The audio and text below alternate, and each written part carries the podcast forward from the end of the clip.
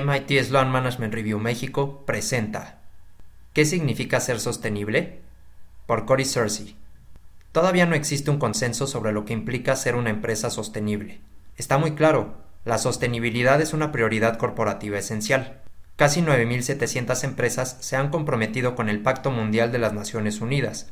Más del 90% de los gigantes corporativos en todo el mundo emiten informes de sostenibilidad y encuesta tras encuesta se demuestra que las compañías quieren desempeñar un papel líder en materia de sostenibilidad.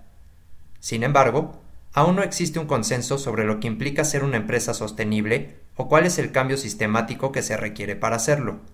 Se entiende bien, por ejemplo, que las empresas sostenibles deben priorizar los asuntos materiales, explorar la innovación del modelo comercial e involucrar a las partes interesadas. Estas acciones son una base para entender el concepto, pero lo que aún no queda claro es cómo determinar cuándo las compañías ya no son sostenibles. Para ello, se debe cambiar de perspectiva. La mayoría se concentra en reducir acciones no éticas o destructivas para el medio ambiente y, aunque son objetivos laborales, no equivalen a ser sostenibles. Dos visiones corporativas. La sostenibilidad corporativa se expresa bajo el marco del triple resultado de desempeño económico, ambiental y social. El TBL, por sus siglas en inglés, se basa en una visión integral con las tres dimensiones que se consideran interrelacionadas e igualmente importantes. Cuando se aplica el TBL, las compañías buscan áreas donde las dimensiones se superponen y se refuerzan mutuamente. Sin embargo, el TBL no relaciona el rendimiento con los recursos económicos, ambientales y sociales de los que dependen. El desempeño se evalúa en relación con la propia empresa o sus pares y no con los umbrales vinculados a esos recursos. La visión incorporada establece conexiones explícitas entre el desempeño empresarial y su lugar en el mundo.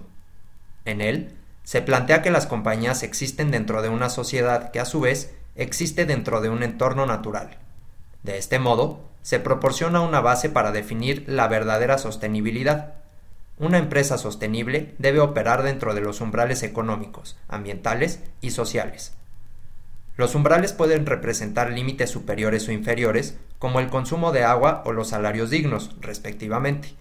Actualmente, se está trabajando para traducir los umbrales de referencia potenciales, como los límites planetarios y los objetivos de desarrollo sostenible, a las empresas, pero apenas es el comienzo.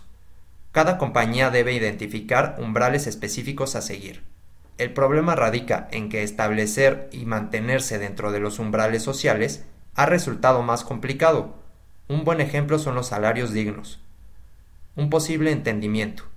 Para adoptar esta doble visión se deben considerar cuatro puntos. El primero aborda el establecimiento de los umbrales y los otros tres se enfocan en mantenerse dentro de ellos. 1. Establecer umbrales a través de iniciativas de múltiples partes interesadas. Los umbrales a trabajar deben identificarse y traducirse a nivel empresarial. Sin embargo, establecer umbrales implica tener juicio, no es un ejercicio puramente científico. Existen recursos de orientación disponibles para ayudar a las empresas a establecer umbrales por sí mismas, pero las MPI que trabajan con el gobierno, la sociedad civil y otros están mejor posicionadas para institucionalizar umbrales. Las MPI colaboran proporcionando plataformas de aprendizaje, normas, mecanismos de aplicación, etiquetas y certificaciones. 2. Las empresas sostenibles innovan gradual y radicalmente. Las compañías podrían requerir cambiar sus productos, procesos o modelos comerciales con el fin de operar dentro de los umbrales establecidos. La innovación gradual mejora el rendimiento a través de cambios pequeños y constantes. Con el tiempo, esto puede conducir a una mejora sustancial, pero el rendimiento finalmente se estabiliza. La mayoría de las iniciativas actuales, como mejorar la eficiencia, adoptan un modelo gradual, pero pocas empresas se volverán sostenibles exclusivamente con este método. La innovación radical opera de otra forma. Se innova de manera intermitente y a través de ella se pueden transformar los mercados o crear otros nuevos. La implementación de la fabricación aditiva, por ejemplo, podría transformar por completo las cadenas de suministro. Luego de adoptar un cambio radical, el proceso de innovación gradual se reinicia, por lo que no son métodos de innovación excluyentes. 3. El camino no es lineal. La ruta sostenible varía según la empresa. comienza y termina en diferentes posiciones. Cada compañía tiene sus propios ritmos. El progreso depende de los factores de mercado, tecnológicos y regulatorios, entre otros. Además, las transformaciones que generan la innovación radical provocan discontinuidades en el desempeño. Para sortear esa transición, las compañías deben establecer objetivos de trayectoria agresivos y alcanzables. Lo más probable es que se requiera balancear y ajustar el desempeño económico, ambiental y social en el camino. Las empresas pueden realizar estos balances según su contexto, pero siempre deben ajustarse de acuerdo con sus prioridades a largo plazo. 4. Las empresas pueden influir en su entorno. Para ser sostenibles, las compañías deben considerar el panorama completo, su atención se concentra, y con razón, en aquello que controlan directamente, como las operaciones internas, pero deben considerar su influencia en otros aspectos externos. Reflexiona sobre estos tres factores. Primero, los productos son importantes. Por ejemplo, no existe un fabricante de armas biológicas sostenible.